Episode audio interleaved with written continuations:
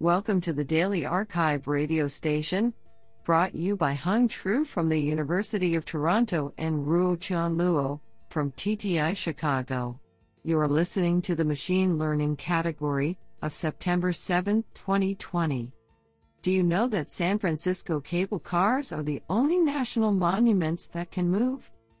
Today we have selected five papers out of 18 submissions. Now let's hear paper number one.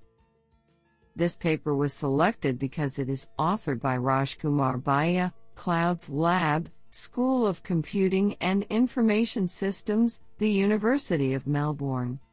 Paper title Dynamic Scheduling for Stochastic Edge Cloud Computing Environments using A3C Learning and Residual Recurrent Neural Networks. Authored by Shreshth Tuli, Shashikant Ilager, Kotagiri Ramamohanarao, and Rajkumar Buyya. Paper Abstract The ubiquitous adoption of Internet of Things, IoT, based applications has resulted in the emergence of the fog computing paradigm, which allows seamlessly harnessing both mobile edge and cloud resources. Efficient scheduling of application tasks in such environments is challenging due to constrained resource capabilities, mobility factors in IoT, resource heterogeneity, network hierarchy, and stochastic behaviors. Existing heuristics and reinforcement learning based approaches lack generalizability and quick adaptability, thus failing to tackle this problem optimally. They are also unable to utilize the temporal workload patterns and are suitable only for centralized setups. However, asynchronous advantage actor critic, A3C, learning is known to quickly adapt to dynamic scenarios with less data and residual recurrent neural network, R2N2, to quickly update model parameters. Thus, we propose an A3C based real time scheduler for stochastic edge cloud environments allowing decentralized learning, concurrently across multiple agents.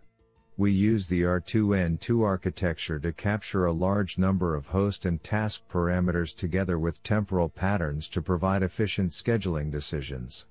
The proposed model is adaptive and able to tune different hyperparameters based on the application requirements. We explicate our choice of hyperparameters through sensitivity analysis. The experiments conducted on real-world data sets show a significant improvement in terms of energy consumption, response time, service level agreement and running cost by 14.4%, 7.74%, 31.9%, and 4.64%, respectively when compared to the state-of-the-art algorithms. Honestly, I love every papers because they were written by humans. Now let's hear paper number 2. This paper was selected because it is authored by Zhong Ming, Shenzhen University. Paper title Zero Bias Deep Learning for Accurate Identification of Internet of Things, IoT, Devices. Authored by Yongxin Liu, Jian Wang, Jianqiang Li, Houbing Song, Thomas Yang, Shuteng Niu, and Zhong Ming. Paper Abstract The Internet of Things, IoT, provides applications and services that would otherwise not be possible. However, the open nature of IoT make it vulnerable to cybersecurity threats. Especially, identity spoofing attacks, where an adversary passively listens to existing radio communications and then mimic the identity of legitimate devices to conduct malicious activities.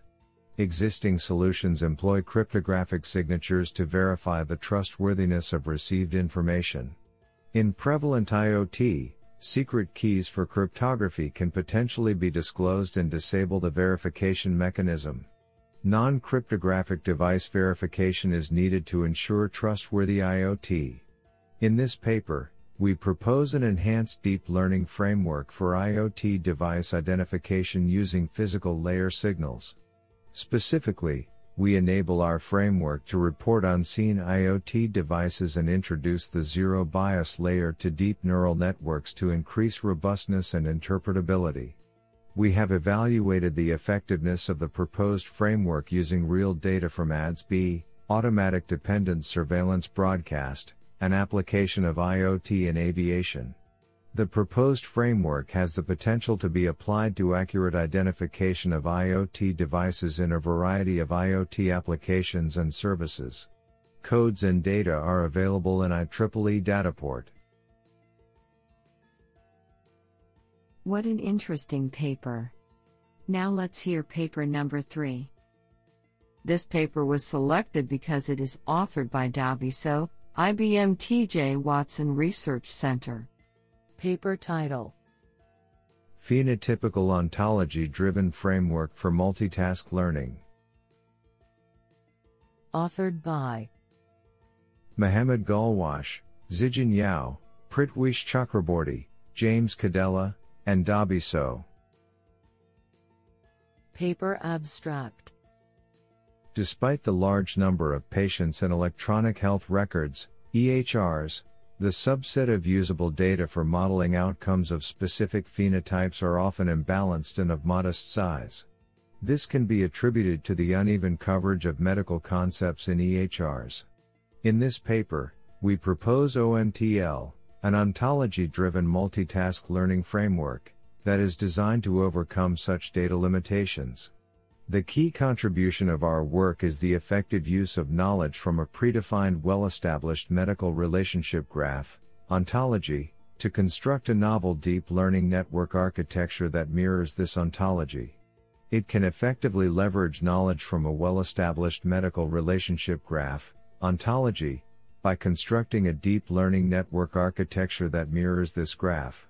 This enables common representations to be shared across related phenotypes, and was found to improve the learning performance. The proposed OMTL naturally allows for multitask learning of different phenotypes on distinct predictive tasks.